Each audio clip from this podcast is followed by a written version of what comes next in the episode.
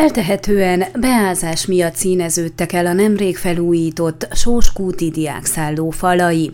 Valamivel több mint fél éve fejezte be a kivitelező a Székelykereszt úrhoz tartozó Sóskúti diákszálló felújítását, már is elszíneződtek a külső falak, vélhetően az azokat érő nedvesség miatt. A polgármesteri hivatal csak akkor veszi át teljesen a munkálatot, ha az építővállalat kiavítja a hibát. Beiktatása után rögtön jelezték kollégái, hogy gondok lehetnek az előző városvezetés által magyar kormánypénzből felújítatott Sóskúti diákszállónál, hiszen a nedvesség miatt több helyen elszíneződtek az épület külső falai, fejtette ki lapunknak Konc Hunor János Székelykeresztúr polgármestere. Szerencsére a polgármesteri hivatal még nem vette át teljesen a munkálatot, így azt megelőzően kérni fogják, hogy a kivitelező vizsgálja meg a helyzetet és javítsa is ki a feltehetően általa vétett hibát. Ezt saját költségén kell megtegye, az önkormányzat nem kell ezért pluszban fizessen. Konc hangsúlyozta, az említett hibákat leszámítva valóban 21. századi körülményeknek megfelelően újították fel az épületet, amelyet helyenként át is építettek, illetve bővítettek. Egyebek mellett közel 50 szobával, konferenciateremmel, valamint modern konyhával és ebédlővel is rendelkezik a szálló. A korábbi városvezetés azért korszerűsítette a meglehetősen lepukkant állapotban lévő diákszállót, hogy táborokat szervezhessenek gyerekek és fiatalok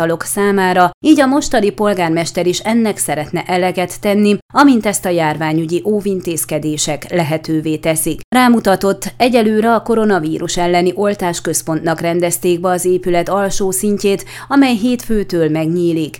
Büszkén mondhatom, hogy Hargita megye egyik legmegfelelőbb oltásközpontját alakítottuk ki, fogalmazott a polgármester. Már az előző városvezetés elkészítette a terveket egy sóskúti wellness központ megépítésére, amelyet a fiatfalvi sósárok gyógyhatású vizének felhasználásával működtetnének. A nagyjából 17 millió leértékű terv megvalósítását a jelenlegi városvezetés is támogatja. Egyelőre vizsgálják a lehetőségeket, hogy miként teremthetnék elő a szükséges anyagiakat. Mindemellett tereprendezési tervek is készültek korábban, amelyek kivitelezése mintegy két millió lejbe kerül. Utóbbit a Wellness központ létrehozása után valósítaná meg a tisztségviselő, hiszen szerinte csak ekkor lehet igazán tisztán látni a szükséges munkálatokat.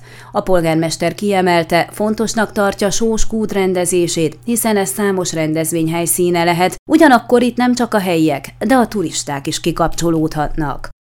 Ön a Székelyhon aktuális podcastjét hallgatta. Amennyiben nem akar lemaradni a régió életéről a jövőben sem, akkor iratkozzon fel a csatornára, vagy keresse podcast műsorainkat a székelyhon.pro portálon.